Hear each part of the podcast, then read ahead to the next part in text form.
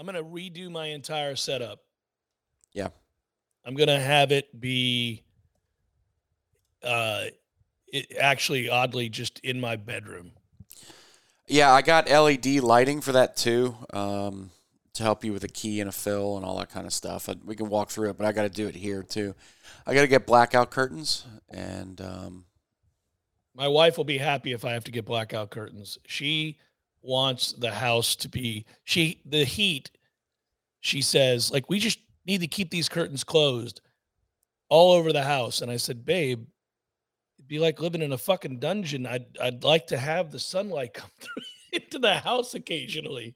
yeah, I think it depends on the room. For us, there's a glare potential in the living room where we could put the curtains there, and then the TV is is nice and neat for a, one o'clock kick on a sat on a Sunday. Right. But then my office, like where I'm sitting right now, this is um, the least insulated room I've ever been in in my life. So I've been in that room. I did a I did the post game show with Gene in that room when you were out of town. yeah, you got to turn the AC down to well, probably your standard setting, but you got to turn it down to about 71 or 70 to get it reasonable in here in a summer afternoon. Now it doesn't get morning sunlight, so it's always fine in the morning, but the in the afternoon it just gets roasted. So the blackout curtains would do me very very well here. on the drive from school today from where I drop Bryce off every morning, and I'm going to sorely miss doing that because um, that's Are you been- though? Are you? Oh, I am. I am. It is. Uh, oh, listen, there'll be benefits to not having to jump up at five thirty in the morning and get you know everything prepared to get out the door to drive, pick up his friend and him, and take it because I pick up his buddy from around the corner, and we take him in.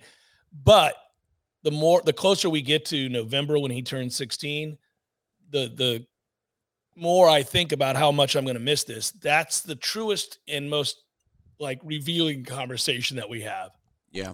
Yeah. at any point during the day. Because otherwise, we're just too busy, like caught up in our own stuff. You know, he's got, I mean, he's got football practice every day. He's got homework. He's in honors classes. So he's in AP courses. And so he's got to work. And um, he's finding that out. Like, even, you know, he's a really smart kid, but even AP history, he's like, oh man, we're, we're doing things now. We're, you know, so What's he in got- AP World or AP US? AP world right now. Oh wow, yeah.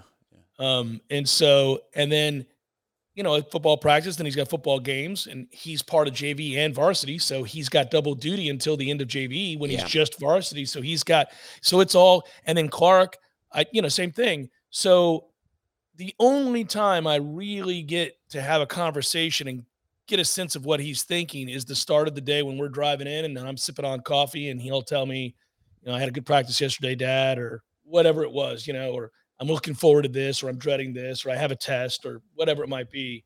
Um, like this morning, we talked about the untimely and tragic death of Bray Wyatt, Yeah, yeah. wrestler, and I was pissed.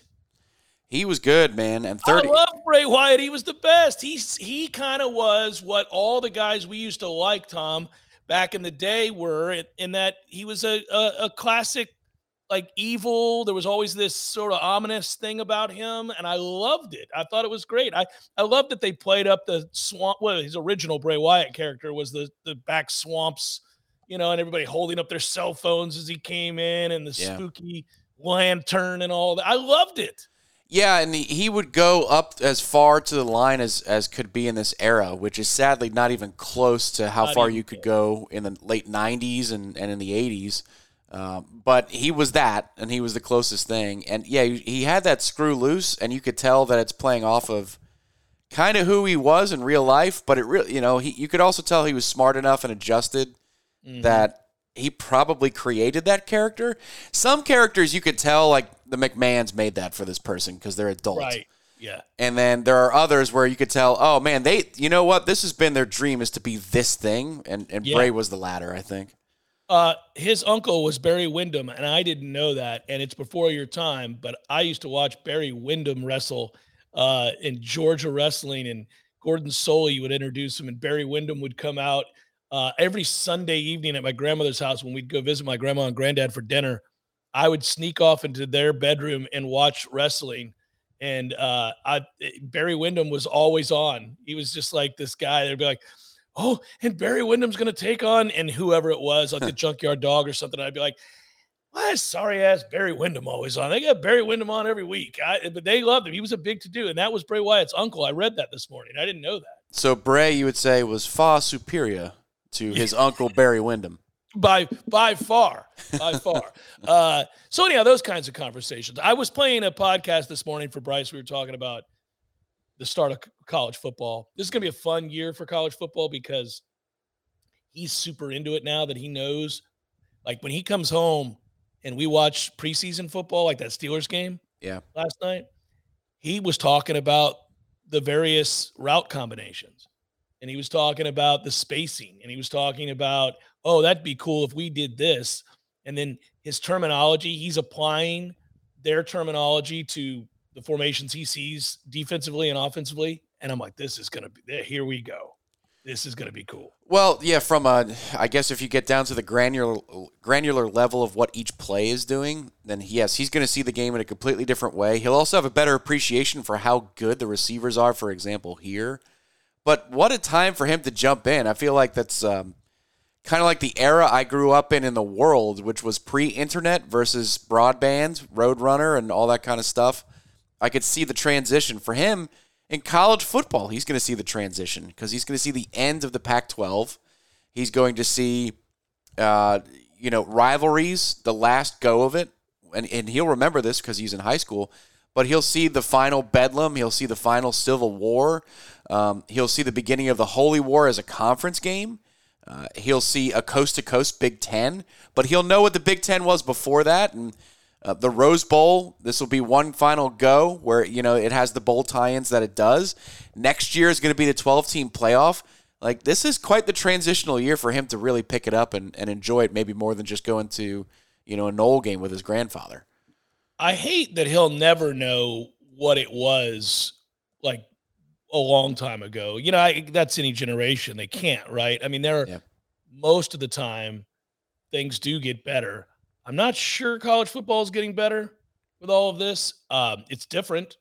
I'm not going to be that guy that says, you know, oh, I hate college football now. Uh, I love college football. In fact, I was thinking about that.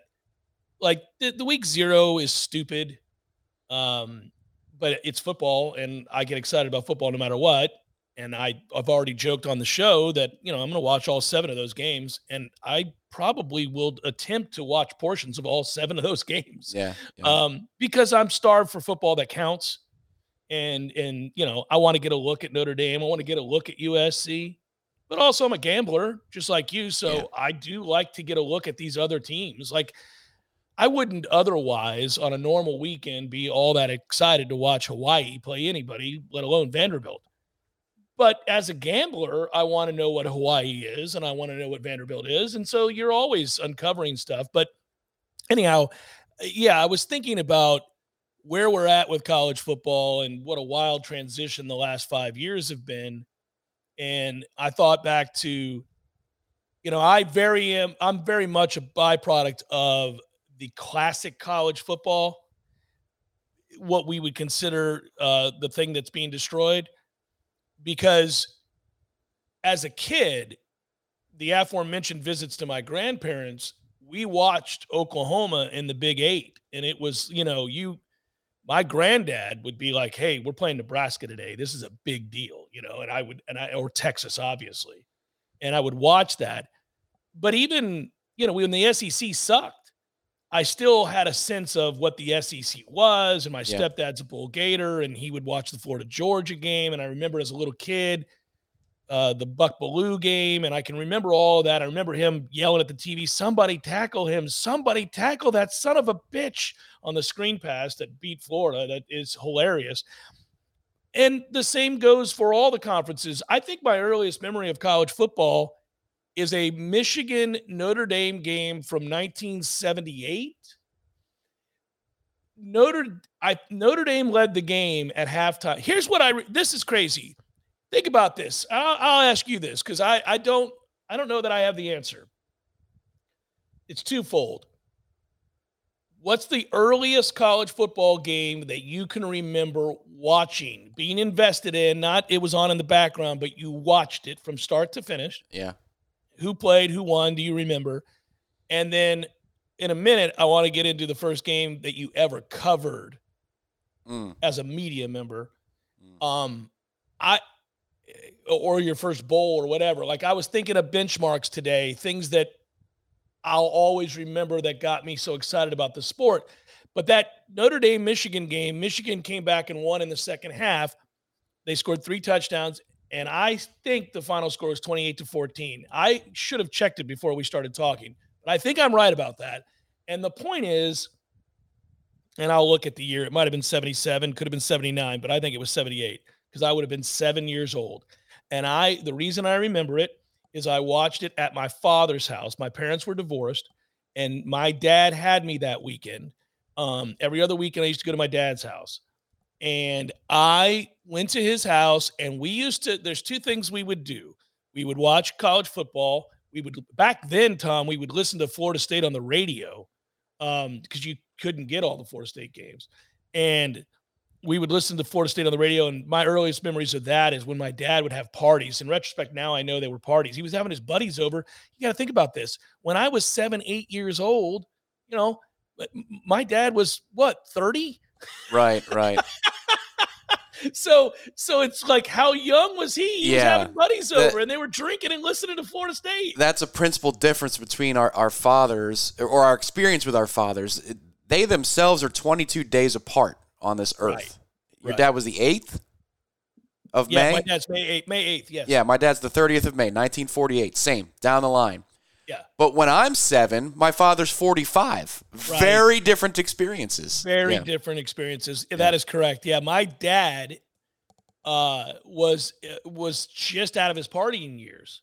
Right. You know, he was yeah. a he's like if you think about it, he was a single man um by the time he was 27. So he's like I Yeah. mean, he's had a kid, he's been in the army, he's come home, he's been divorced and he's in his 20s. That's that's a lot of shit to get through before you're 30 years old. Like my dad, I barely remember black hair on my dad's head. Like he was more like Yeah. 2006 George Clooney was is like the first color of hair that my father had. My my my sister's like, "Don't you remember dad's black hair? It was so jet black." I'm like, "No. He was No. always a salt and pepper guy." Yeah, he, this is the regret. Uh, a, a mutual friend of ours, uh, Mario, uh, one time told me, and this is many years ago. This is funny you bring this up because it's exactly what you're thinking about and talking about.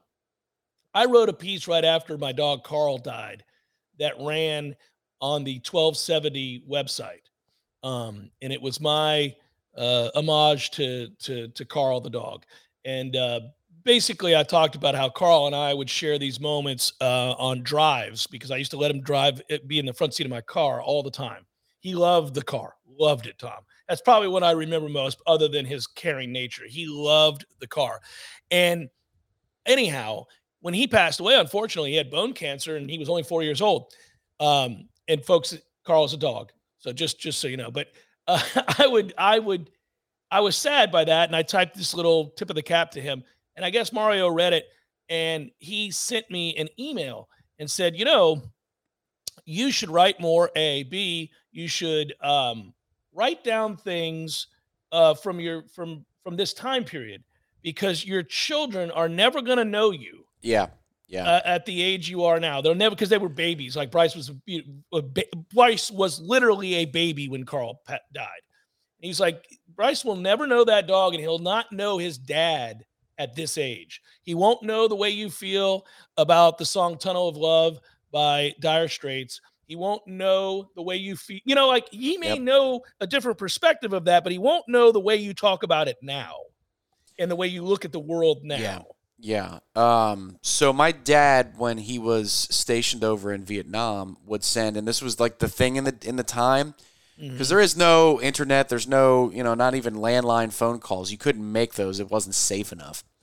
So they would send audio tapes, you know, Right. and it's Yes, basically correct. it's basically like a, an audio tape. He would send multiple home, one for his parents, one for his fiance, my mom, and I've only heard it once, and I think they've been destroyed because it was private, you know. Um, but I remember hearing it when I was about eight years old, nine years old, and it sounded like a ghost, even though my dad is around. It sounded like a completely different human being.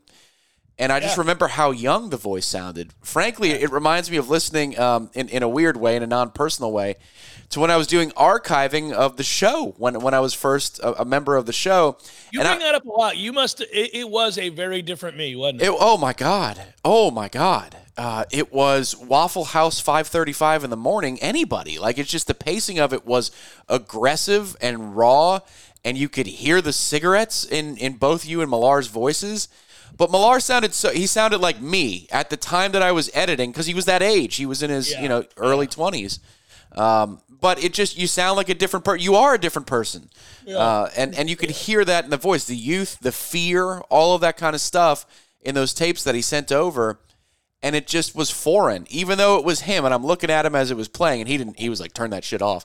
Um, it was strange, and and to your point. We're completely different people. A different, like if I ran into myself at the Corner Pocket Bar and Grill, I've been going there long enough.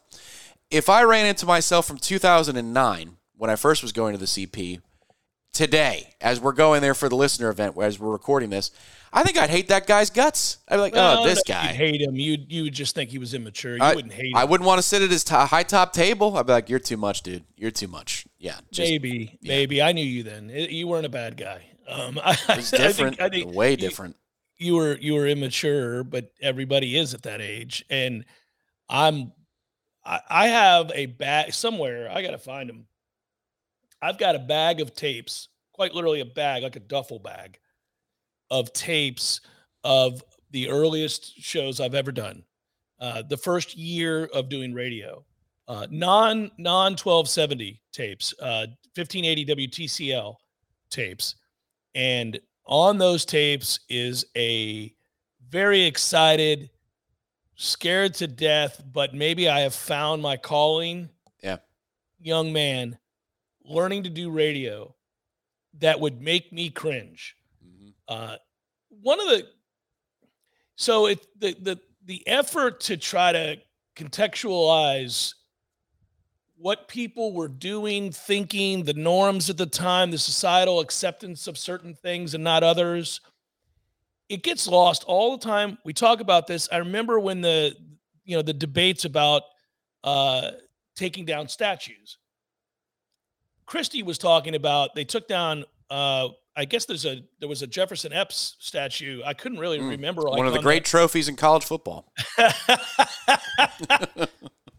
but they took down one, uh, the Eppes one at Florida State. Like if you went on the walk that basically, I've never done it, but Christie had, I guess. Like if you were visiting Florida State, you could go on this walk that basically gave you the history of the school hmm from its earliest stages. You know, the when it was uh, born and into you know a women's college, all that stuff, all the way through, right? And she said, "You know what? I get what's going on, and there are certain statues that should be pulled down all across the oh, country." oh shit here we go all right and she said, but there's still others that I wouldn't. And I said, oh, well, this is interesting because the line of delineation, like where you decide yes on this and no on others, is very fascinating. And I wanted to have that conversation. Now, unfortunately, a lot of people cannot have the conversation. They can't fucking have it. They, they, they get emotional, they get in their feelings, and it becomes this um, politicized thing. But I think you can, I think there's two ways to look at it. You can have a conversation, like a fucking real conversation yeah where you say, "All right, what what was the reasoning behind the erection of uh, the the erection of this of this statue, and what was you know there are ones that you can easily identify. Like if you're putting up a, a Confederate statue." Uh, in 1974, of a guy that's been dead since the 1800s, we know why the fuck you put Right. that statue. well yeah. I, I think that that's part of it. it it's right. what is a statue to you? Like define what a statue is. If Yeah. you're saying it's a marker of something that occurred, all right, I'll still listen. But if you're saying it is a memorial, a celebration. If it's Right, if it's a right. celebration, then Right. This gets very Right, listen, it's right. a nuanced conversation. It really is. I I'm not gonna get into that right now, but what I will say is that in this house, we had this conversation, and she said, look, if you're marking the time from FSU's origin to now, why you know why would you take that down? He he he started the college. I said, Yeah. well, I said, well, babe, there's a very big difference between noting for the history books who started the university and how and why, and having a statue. and so we kind of went into this conversation. Well, the point would be this: when I think about that debate, just in general, and recognize the complexities of that. Some of it's straightforward, some of it's very easy, and I have a stance on this. And some of it is really much more complicated, and I have a stance on that too. But when I go back and listen to those tapes, and I haven't in years, and I shudder to think now mm, what I would hear on those tapes. But the reason I'm sensitive to it is because that kid that is starting in radio is of a time, right. Yeah. Of a of a certain time Yeah. with very different standards and very different norms. And I'm also now a very different person. So you have to be allowed to swing and miss. You have to be allowed to fail. You have to be allowed to grow and mature and change what you think based on information that you glean later on or interactions that you have or the life that you live. And so when you retroactively go back and and then you listen to a kid who's 25 years old and doesn't know shit about shit and he says something that now he knows to be absurd and you would never say whether it's you know a misogynistic term or a homophobic term or making fun of somebody's intellectual deficiencies or whatever. Like if the way we would casually 30 years ago and in conversation just say something and not thinking about the repercussions of it or even Yeah. intending to hurt anybody. When you go back and listen to that now you you shudder. Now you recoil. But that wasn't that person had no hate in their heart when they said the things that they did 25 27 years ago Uh, well, I mean, if it's you r- listening to your tapes, you can know that, but I'm not going to put that on a statue of somebody from the 19th century. They didn't have No, no, no. hate in their heart. You know what I mean? Like, No, no, no, no. We agree on that, Tom. What I, what what I'm saying is, I'm not justifying. This is no no longer a discussion about statues. What I'm saying is, you can though think like, okay, somebody like George Washington or Jefferson or whatever. You can say like, all right, well, of that time, they recognized, let's say. And this gets really complex because some of our founding fathers knew slavery was wrong and even wrote about it at length that it was wrong but trying to get others uh, to be of like mind and to take action was very difficult, right? So they, they would write in their journals, how do I how do I express, like Lincoln later did, that this is a this is a great evil and we need to do away with this, that this is not what we should be doing any longer. And also retain power. How do I get anything done that I want to get done? The second I proclaim this, I'm fucking out. Yeah yeah. So it gets really complex. Yeah, and even though this is a forum where we get into complexities, I, d- I don't have a simple answer. Nobody does. Uh, There I- not one. There isn't one, Tom. and There and I isn't agree with you that look, we all understand that we do not understand what the realities were of life day to day in 1750, 1860, 1930, 1960. I don't know that. I'd be like, Dad, what was it like to go through the 60s? Your dad could answer that. My dad could answer that. They'd have very interesting perspectives. But I have no fucking clue what that was like. Here, it's a cool thing you bring up, Tom, because I read something uh, not long ago that fascinated me. And you know, I'm always interested in history and time and artifacts and things that we find out and writings and, and, and you know all this stuff. I somebody was talking about the way humans process time. So you know how a dog, anything beyond 45 minutes is the same to them. I did Did not you know know that? that. Yeah. So dogs can understand about the passage of time, like somewhere like between 30 and 45 minutes. They know like if you leave, if you leave the house and you're gone for 15 minutes, they know that, and they don't, un, they can't verbalize this, but they get that you've not been gone long. Okay. However, anything after 45 minutes, it's like you've been gone for a week. it's up to them. It's just, where are my people? I have not seen my people. Like you, I could tell Maggie, Yeah. I just saw you this morning when I went off to work. And now I'm home. It's five o'clock and I'm home. It's okay. Girl, I've only been gone for half a day. To her, I've been gone who knows how long. it's been Well, it's- and that's why animals, even in the morning, you know, get so excited. they get so excited. Yeah. Right. I, I didn't know that 45 minutes was the cutoff, though. Yeah, 45 minutes, about 45 minutes is what a dog can contemplate, can kind of figure out. Like, oh, they've only been gone a little bit. But if you've been gone like an hour, they, Yeah. to them, it might as well have been 10 hours. Might as well have been three days. Like, it's hard for them. That's why they get so excited. So, human beings obviously have the capability of contemplating and and figuring out uh, the difference between a day and a week and a month and a year. What they've tried to do studies on are what can we wrap our brain around in terms of eras of time? Can you so you brought up the 1960s. The 1960s are close enough to our time that you and I can look at video of JFK and Martin Luther King and and and all these different figures from that era and it makes sense to us. Like I I wasn't alive when JFK got shot. You Yeah. weren't either. But we can look at that video and we can contextualize that. We can say, okay, he's in Dallas, Texas. He's driving on this road in this kind of a car. That makes sense to me.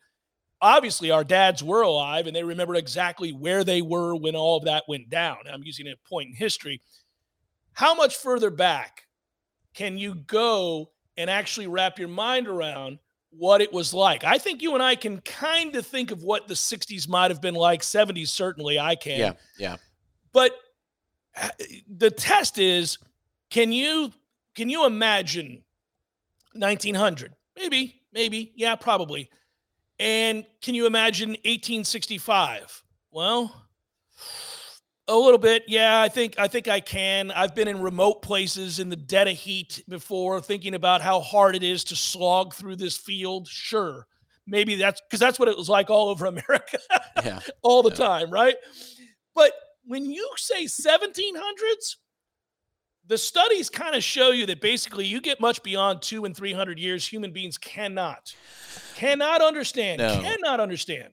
No, uh, What- well, I, I think even if you get back to the era of the Model T driving on dirt roads, I have a hard time walking down that block and seeing it and feeling it. You know, vegetable stands, Model Ts, doot doot, as they're going Yeah, yeah. by, and you know, Right. there's still blacksmiths on the on this Yeah. planet. Like I don't know, man, that I could understand the day to day life.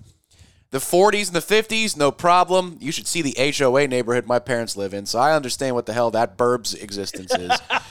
um, you go to Manhattan, and we, I come from the, my family comes from New York. Like you can see, you could see that. You know, the old colorized photos of, you know, New York the day that uh, the Germans surrendered. And you're like, okay, I get a, the same buildings here. I look at that. Right, All right, no right. problem. But if I try to to fathom World War One United States or earlier, I don't know that I can walk down those streets and feel familiar or, or hear in the your sounds. mind, yeah, in your mind, you can't. Yeah. Yeah.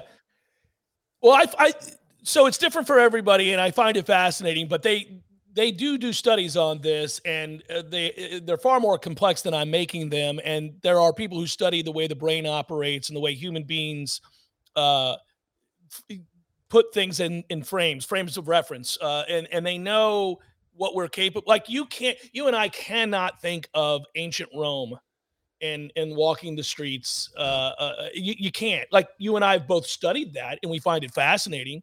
And I've read books on Rome, and I know you have too. And we know they were tiny people, and they were in terrible conditions. And we know that uh, not only that, I mean, it was uh, it was a fucking terrible life for ninety nine percent of the people that lived there, and their Yeah. life expectancy wasn't beyond thirty, and all that stuff. Yeah, like we you- can figure that out. The- you did not want to live in the penthouse of, No, of your domicile. You're gonna burn to death. You're just gonna die. You're gonna die. Um, So we can know those things and you can know it, but you can't really Yeah. have a frame of reference for it. Like you can't in your mind, as we were saying earlier, contextualize that. Not really. Right. And you certainly can't do it when we're talking about like, you know, 9 AD or something like that. Like you can't do that. Oh well, according to Matthew, uh, chapter no, uh, um, yeah, I, I think you know there's a great example in sports. I'm I'm gonna leave the statue thing alone after this, but I just want to say one more thing about it.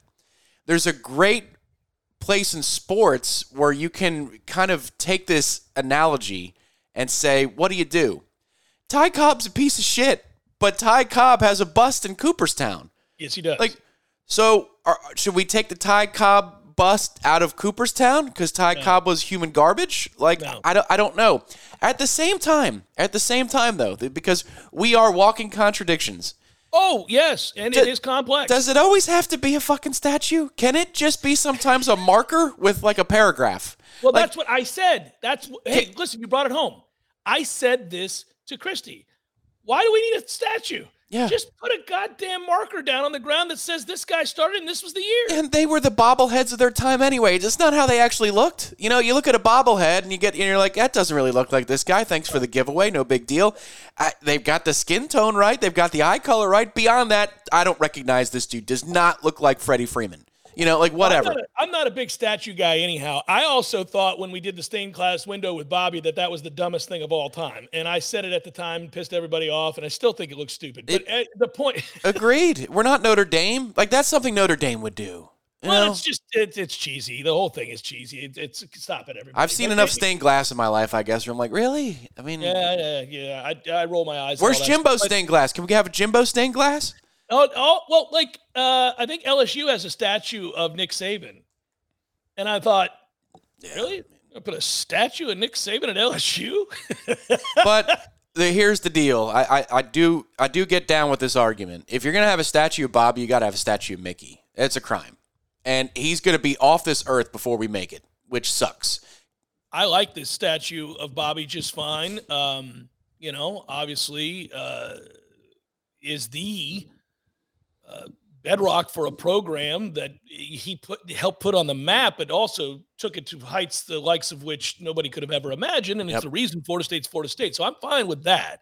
And I'm agreement. I'm in agreement with you that they got to do something for Mickey. If not a statue, I mean, it's not much to change the name of one of these freaking roads over there. They do it all the time. I mean, change it to Mickey Andrews Way or something. I, I think a statue for the practice fields. That is where everybody has a story about Mickey. Was Mickey, yeah. preparation, practice I do. Does it, I got to see Mickey Andrews coach up close and personal. I got to see Mickey Andrews scream down defensive backs. Yeah. I got to see and listen to how that sounded. It was awesome. Well, and the thing is, I saw him at practice two weeks ago. He still checks in. He's still connected to the program. Uh, You know, I don't know Mickey the man, but everybody who does advocates for him as somebody who was dictatorial and brutal, but loved you as much as he yelled at you. He loved you. There was Most like a. importantly, his players all say that. That's what I'm saying. It's a one to one ratio. Like of how mean he was on the practice fields is how much he loved you. One to one ratio. Do you know how much it would mean to that man that if you just say, if you're the university, that this football only facility that's going to get erected, I guess, eventually, and you call that the Dunlap this and the Dunlap that, but it's the Andrews practice fields, the Mickey Andrews practice fields. Do you know? And, and you put a statue at the entrance to the practice fields of Mickey Andrews. Do you know how much it would mean to him? Like the man would be brought to he, that. If I'm going to be, you know, kind of dark, that might kill him. Like he, it, it would mean so much to him. It would bring him to the ground. He loves this university so much, and he cared about the preparation and the work so much.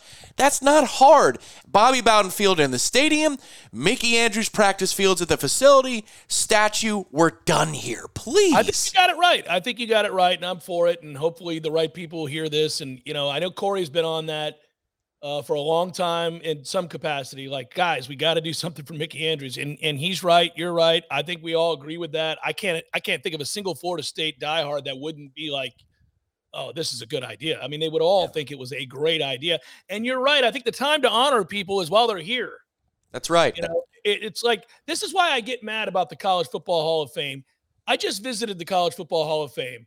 Uh, and right before we went to Ireland, Ira and I went to the College Football Hall of Fame in Atlanta. And we went around, and it's a great facility. If you get a chance to go, you should go. And I thoroughly enjoyed it. It was better than I thought it was going to be. And it also made me realize, like, God dog it, we're screwing this up. But anyhow, as I was there, I'm looking at the names of the people. I wanted to see Marvin Jones, and he was part of the last class. And, you know, Marvin Jones is my favorite player of all time in Florida State history. And they had for all of this year's the the the, the most recent inductees a special area. And they were like, congratulations too. And yeah. they had the people that were going in with Marvin. And I and I was like, oh man, this is gonna be cool. So I went over there and I looked at it, and they had this digital display, Tom. It's cool. It's like uh, you remember the old um, uh, cylinder picture holders where you would just spin them around and you could look at different you could house pictures there and, and, and it was almost like a leaning tower of pisa that you just oh yeah yeah yeah mm-hmm. so uh they had that and it only it was digital and it was huge and so you could scroll through players and and highlights so you'd hit play when you got to your guy and they would have a montage of their career. Like if they, you know, if they were modern, they would have a montage of their career. You'd see highlights. So they have Marvin's hit against the Canes and they have all these great moments where he's making plays. And then Gene Deckerhoff's on it. It's awesome. You know, it's really cool. So I'm looking at that and I'm watching that and I'm thinking, this is awesome. And then I went back and I, I did Jameis Winston and Charlie Ward and Chris Weinke because they have all the Heisman winners. And you, you know, you go and do that.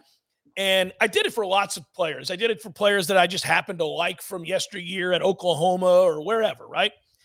And then I realized, like, why is this guy in the Hall of Fame? And this guy, so th- there was a guy that got elected to the Hall of Fame who played, who last played in 1952, and he mm. just got in two years ago.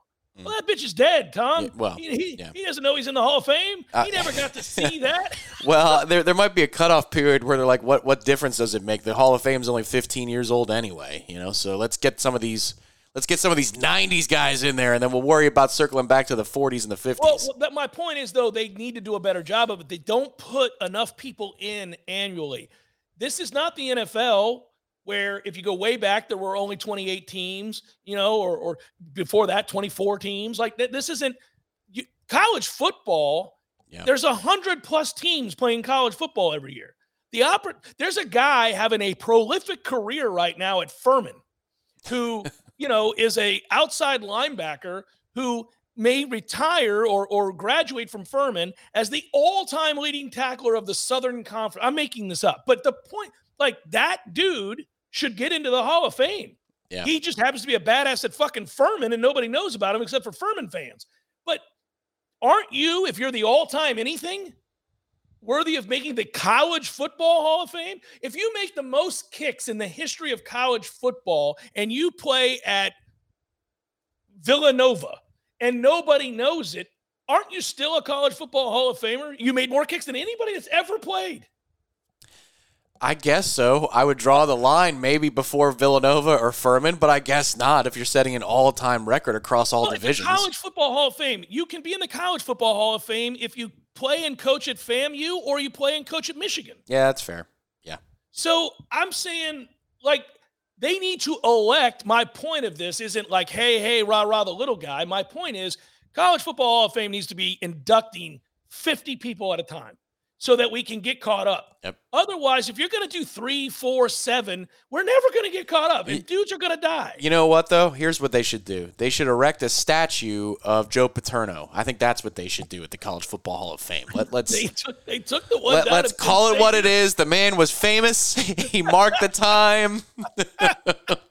well, if you really wanted to be controversial, you could put up the statue of his defensive coordinator. yeah, that's it. Yeah, yeah hey, hey, he may have been a child rapist, but that man's contributions to college football. I think I think you now have page one of the playbook.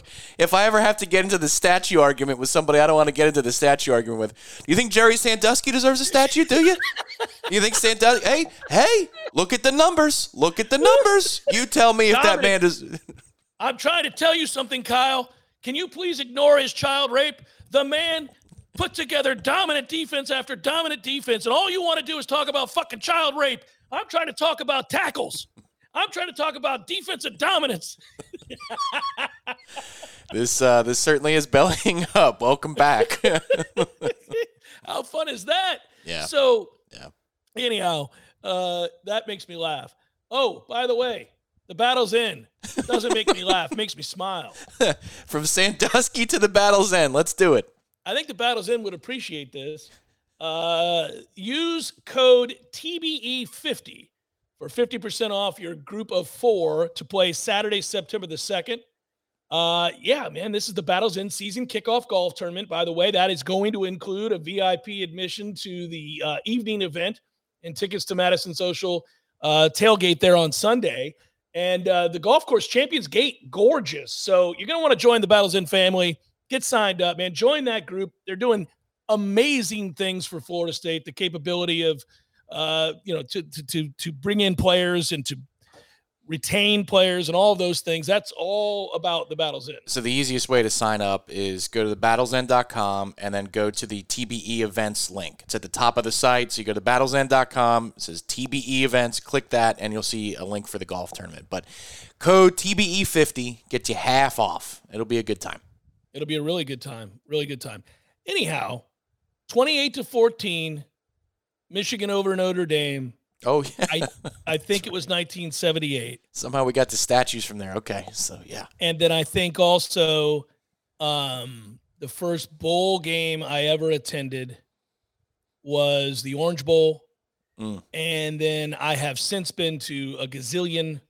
Uh, my dad, speaking of trying to contextualize time, place, people, what it was like, saw uh, Alabama, no, Tennessee play Oklahoma in the Orange Bowl. And he also saw Alabama play Oklahoma uh, down in Miami in the Orange Bowl many, many moons ago. And he got to stand next to and talk to Bear Bryant. Oh wow. He tells that story. Yeah. That's crazy. Pretty Um, crazy, isn't it? The first game I can really remember being invested in, as in start to finish, and but like I'm too young to tell you the particulars of you know the third down conversion rate in the game or anything like that. Sure, sure. It's the game of the century. It was the game of the century in November of State Notre 19 yeah 1993. I was just seven. I had just turned was- seven. I was in college. Yeah, and um, I just remember that being the be all end all. We had moved from New York in the late '80s uh, to the Tampa Bay area. My sister went to Florida State, and that was our introduction as a family. My dad had an appreciation for college football because he was a sports nut, but really getting into what it meant to be a college football fan was thanks to my sister Elizabeth and, and the golden era of Florida State football. What a time to be a kid growing up was the 90s. Uh, I remember being heartbroken about that game. We did not like Notre Dame in that family, despite being from the Northeast and Catholic. We did not like Notre Dame, even before the Florida State allegiance. And I remember the subsequent game against Boston College and, and how they paved the way for us. I remember I was on a knee. I was I was imitating the players because if you recall, in those days, if there was a big moment, both sidelines would be on a knee, right? And they'd have their arms around each other and they'd be watching the kick because it just that year it seemed like it came down to kicks, a ton of them. Yeah. But I remember watching the BC players with the hope in their eyes and the Notre Dame players with the fear in their eyes as they're on NBC cutting back and forth between those two sidelines. The kick goes uh, the way we needed to go. I go sprinting in my house, put on my Florida State stuff. We had a Marching Chief CD. We blared it because we knew the implications of that moment. Yeah. Uh, the Florida game that year, I remember that. Uh, you were there doing pelvic thrusts and so I forth. was. I was indeed. And then we were at Disney World for New Year's that year. And I remember falling asleep in maybe the late first, early second quarter of the Orange Bowl. And my dad waking me up the next day. And it wasn't what park are we going to? We seen Mickey. It was, did we win? And he said, we did. We won. and that's um, that's the first memory I have of, of college football. But Well, that's a great memory to have, especially since you went on to go to Florida State and graduate from Florida State and be a Nole yourself. So that's a cool thing to have that be your first memory of college football. By the way, one side note, uh, I, I was uh, obviously in school here at the time and, and living uh, with my buddy Bill Logan. And we uh, ran out of our apartment when the kick went through that you Yeah. referenced for BC into the foyer uh, and all the other students uh, came running out too, and we were hugging and jumping up and down with random strangers, Yeah. people we have never even said hello to, just hugging and jumping Like- up and down, knowing that we were going to play for the national title. In essence, that was um in a way that that Notre Dame BC game in a way stands out more because it's the positive memory versus the you know Charlie Ward rolling out making a throw a desperate heave at the end like it, I, I remember that more do you recall those camera shots they're like holding hands they're like oh, they are. Uh, you know what? A lot of people. Well, there are people my age who will certainly remember this. When the kick leaves the BC kicker's foot, it's not good. It, it's it's wide. Mhm. and it's a knuckler. And I'm watching it going, he fucking missed it. And then Mm. inexplicably, and I would love to bring this up to Notre Dame fans, something seemed to curve it back in, Tom. And anyhow, that knuckler went from outside of the posts to Mhm. pretty much in the middle, but it came off his foot all wrong. He didn't catch that ball. Yeah. He got lucky. It, it's a knuckler and it's ugly, but it goes in. It does go in and Yeah. it's not close. But I remember thinking he missed it. And then I saw it curve back and I went, oh shit. yeah it was uh, as uh, maybe Sister Mary would say back in my uh, the breath of Jesus that's what it was the breath of Jesus kicked it in between the posts But yeah, so I that's what I remember about that kick is I thought he missed it. And Bill and I were like, damn it. Yeah and then and then it went back through and uh you know again that was uh, an amazing time and, and living on ocala road and running out there and it was just crazy like that was a good time Yeah, the first uh, first game I covered, I didn't actually go to. It's very modern uh, in, in in a way, ahead of its time. But it was Bowden's final game. Uh, I had I had an o- opportunity present itself for a, a fledgling website named NolanCider.com that would eventually become Noles twenty four seven. Uh, it was man, they had me over a barrel. It was five hundred bucks a month for twenty five pieces of content that were at minimum four hundred words. That was a lot of writing, my man. For um, and it was that was you know pre tax, so there were other jobs uh, like working at twelve seventy that you know helped pave the way. Uh, but that was the first day because it was New Year's uh, 2010, and that was when my contract, well, contract, that was when my stringer career began.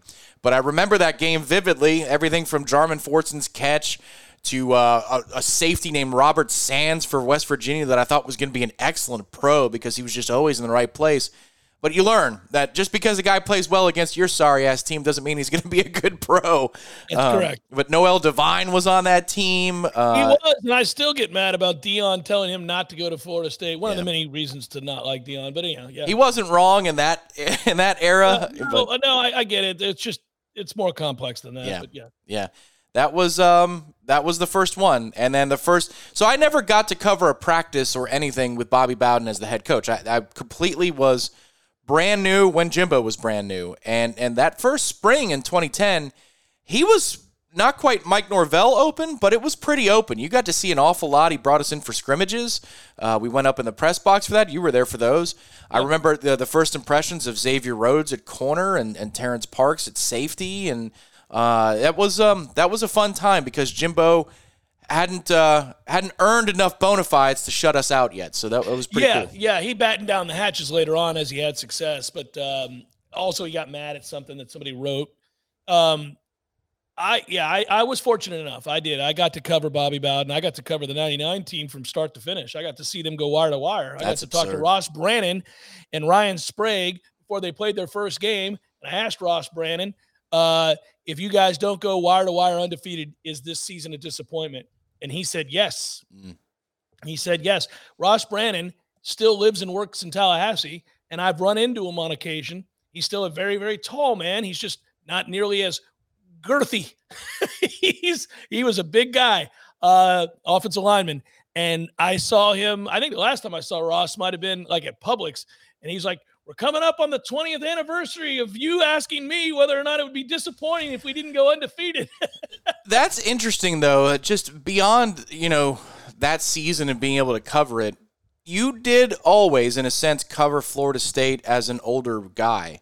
And when I started in Yeah. 2010, I was in my mid 20s, like early to mid 20s.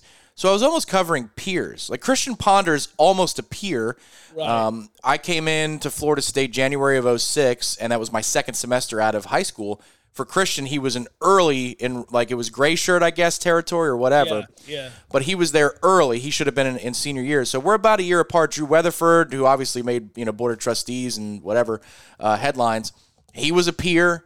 So when I was covering the team with Ponder and even EJ Manuel to a degree, they were within touch of age, and that was always awkward. I don't, I don't know if I like that yeah, very much. I was 27 when I was starting to cover Florida State and Yeah. and being at those practices. So yeah, you're right. And in a way, I was older. like some of the guys enjoyed I, more with the baseball team. I like you know yucking it up with some of those guys at as the same age, just because it was like a cult following, and you'd see it was weird, man. It, it some of it was almost famous esque. You're like, man, you got some groupies. This is strange. Kind of weird. But yeah. the football players I didn't like as much. That you know I'd cover them. There'd be a game. I'd go to the Palace. And then I'd see, you know, three or four players there. I'm like, I don't like this. I'd, I'd rather, you know, there be some distance. You want here. a separation. I used to one of the reasons there was a stretch, a very long stretch of time when I covered early on in my career when I was doing mornings for 1270 where somewhere along the way I stopped going over to practices. And I think I would have handled this much differently now. But one of the reasons that I stopped going was I got to know those coaches and players too well. And I felt like I was almost betraying them when I Mhm. was critical. And if I was criticizing a coach or, or even Bobby Bowden after a game in which the team played poorly, I felt like, man, they you know they've given me this access and they've talked to me like like I'm a regular guy and they'll tell me things and then I turn around and rip them. It, it felt it felt weird. Uh, there was a better way to do that. You can still go to practice and still have the means by which to criticize and do your job. Yeah. But I was too young and immature to understand how to do that. So I just stopped going because I wanted to be free to say whatever I needed to say about what I was watching on Saturdays.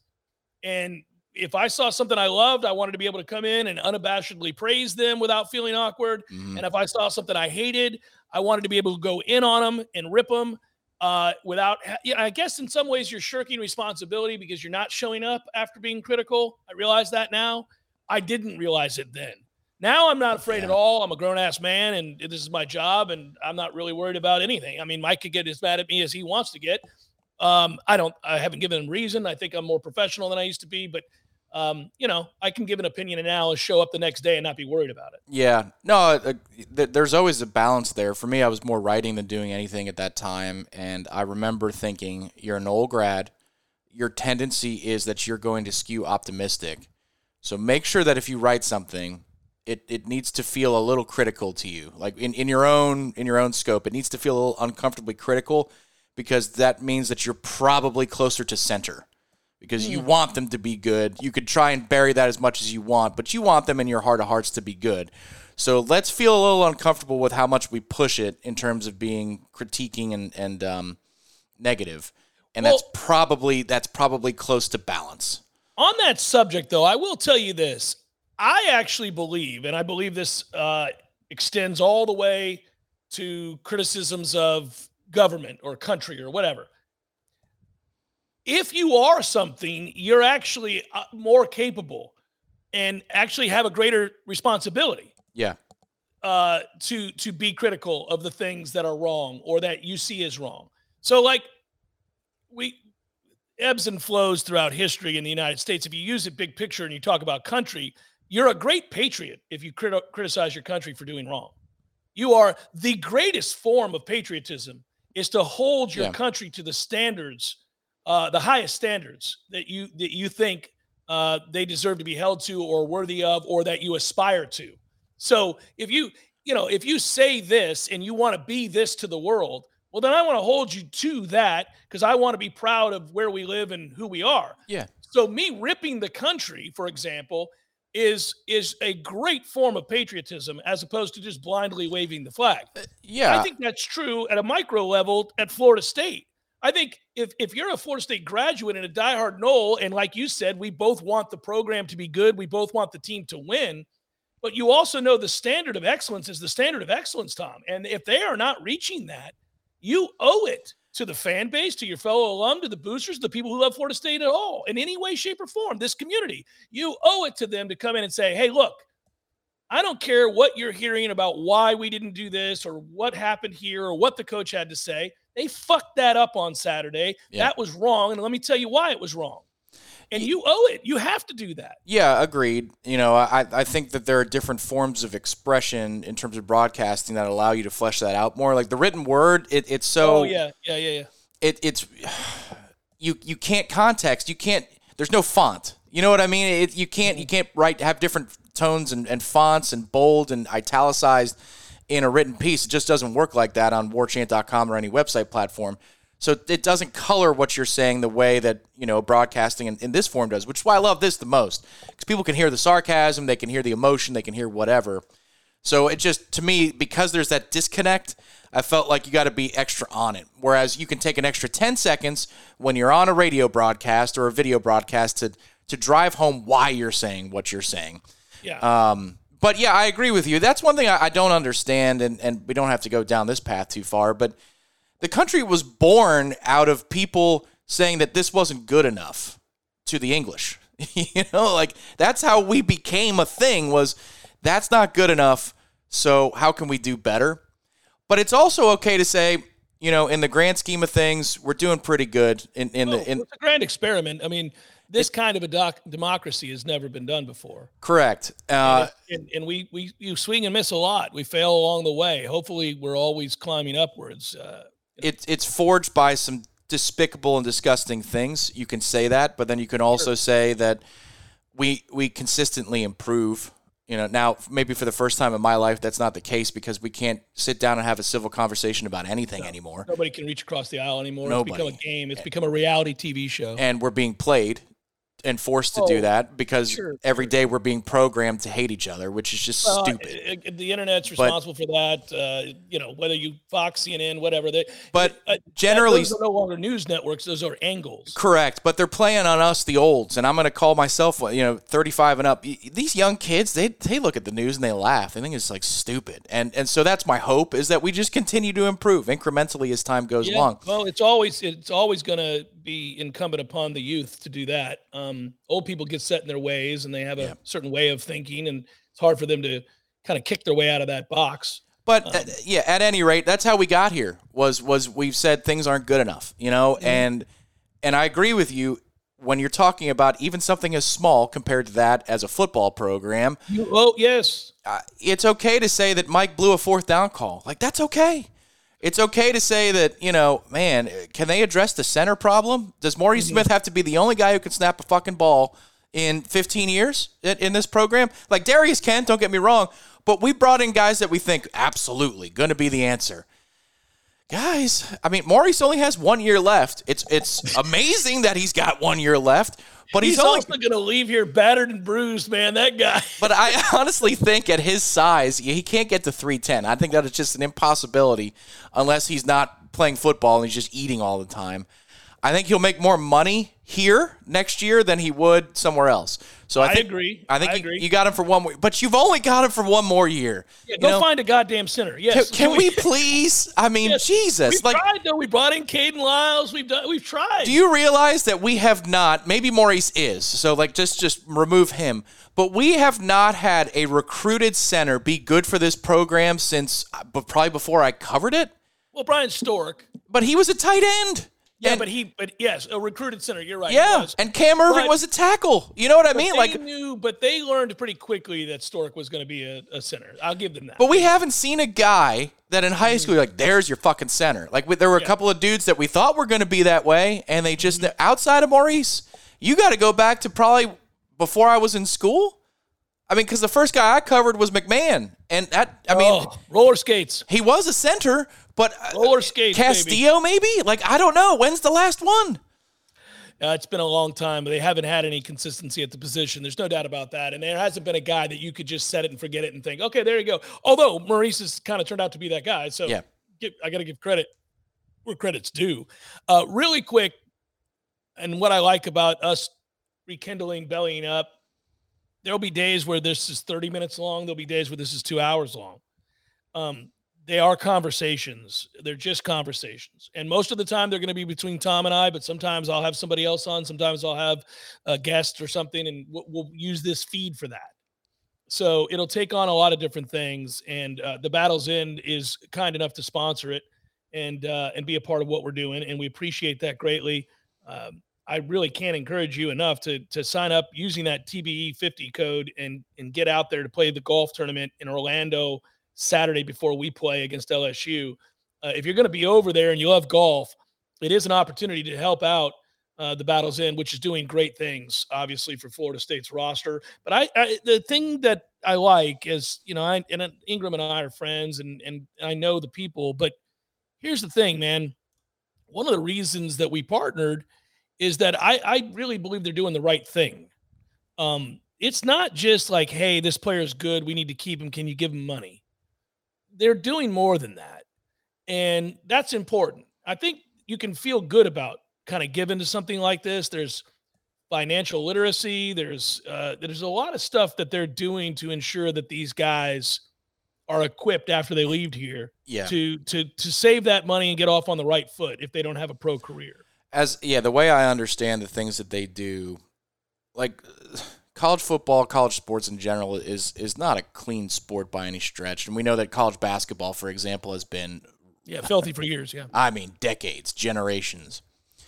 But these guys have real conversations with the players, whether it's somebody who departs the program or not. Mm-hmm. mm-hmm. And they have real conversations about the reality of a situation, the reality of a value of a player, um, the reality of, you know, what is their what is their existence going to be at Florida State, and how can they best position themselves to be a, a, a brand five years after they're gone from Florida State, ten years? Like, there's just it's yeah, it's not as simple as here's a briefcase, come play for us. Um, right, right. So that that's cool. Um, at the same time, you know, it takes some to it takes some to get some in terms of getting players on campus here or keeping players on campus here. So.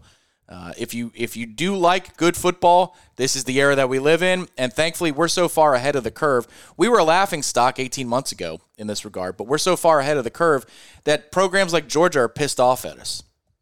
And they're going to continue to be pissed off at us as we grab kids that they want. And we're doing it to Alabama, Georgia, Miami all the time, by the way. Boy, Miami is about done with us. I mean, they're making up yeah. bird fucking nonsense and all this other stuff. It's, it's awesome. Um, so, yeah, join the battle's end is what we're saying. And uh, we thank them, tip the cap for the first episode back of Bellying Up. And uh, Tom and I will do it again next week. We just didn't even get into Florida State. Uh, luckily we have the Jeff Cameron show for that as well. So we'll get into some predictions there. But uh, I know we both like us to win the game against LSU. Let's end it on that note. Let's just tell everybody. I mean, I, I do. I think Florida State's going to beat LSU in Orlando.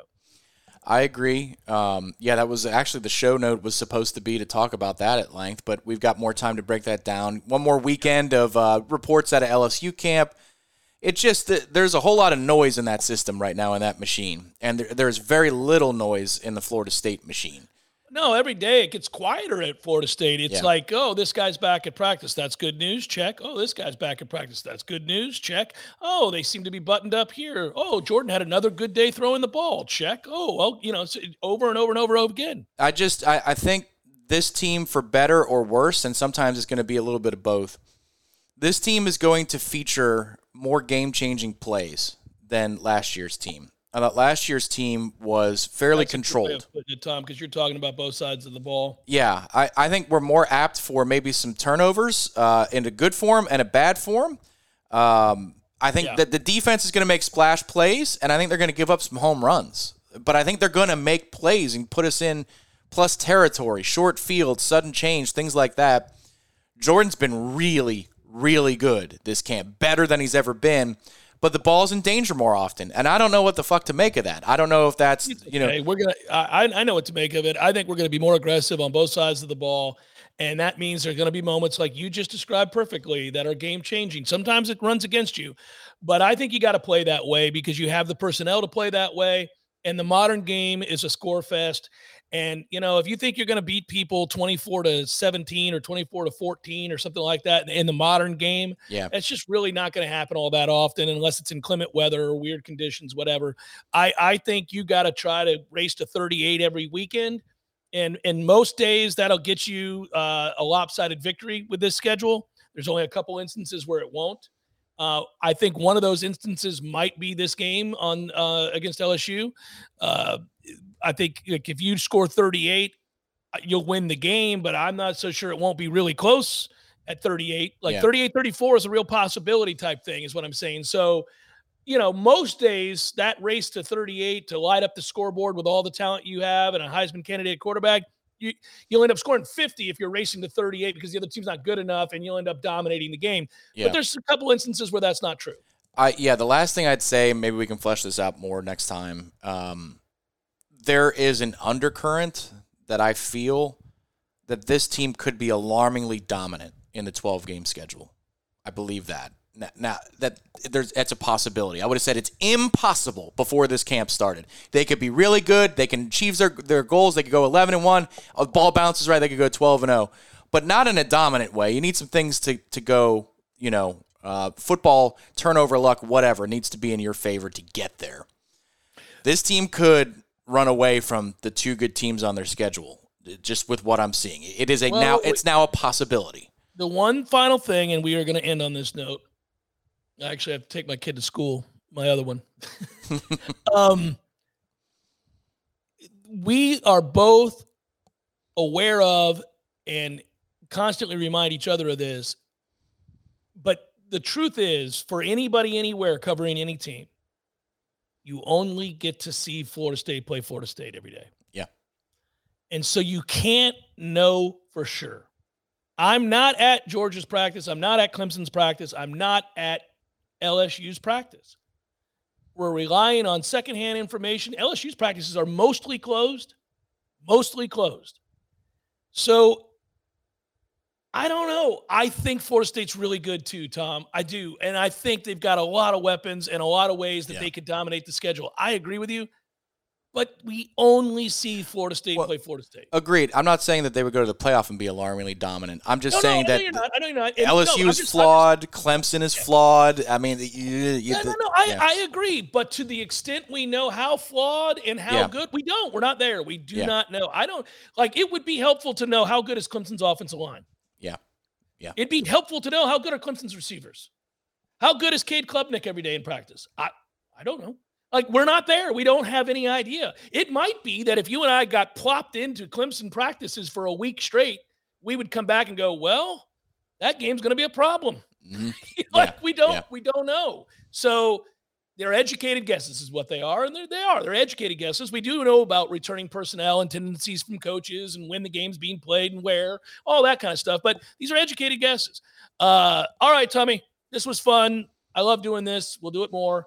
Uh, thanks to all of you for listening. I hope you enjoyed Bellying Up, brought to you by the Battle's End. And uh, until next time, uh, have a good day. Be good. Peace.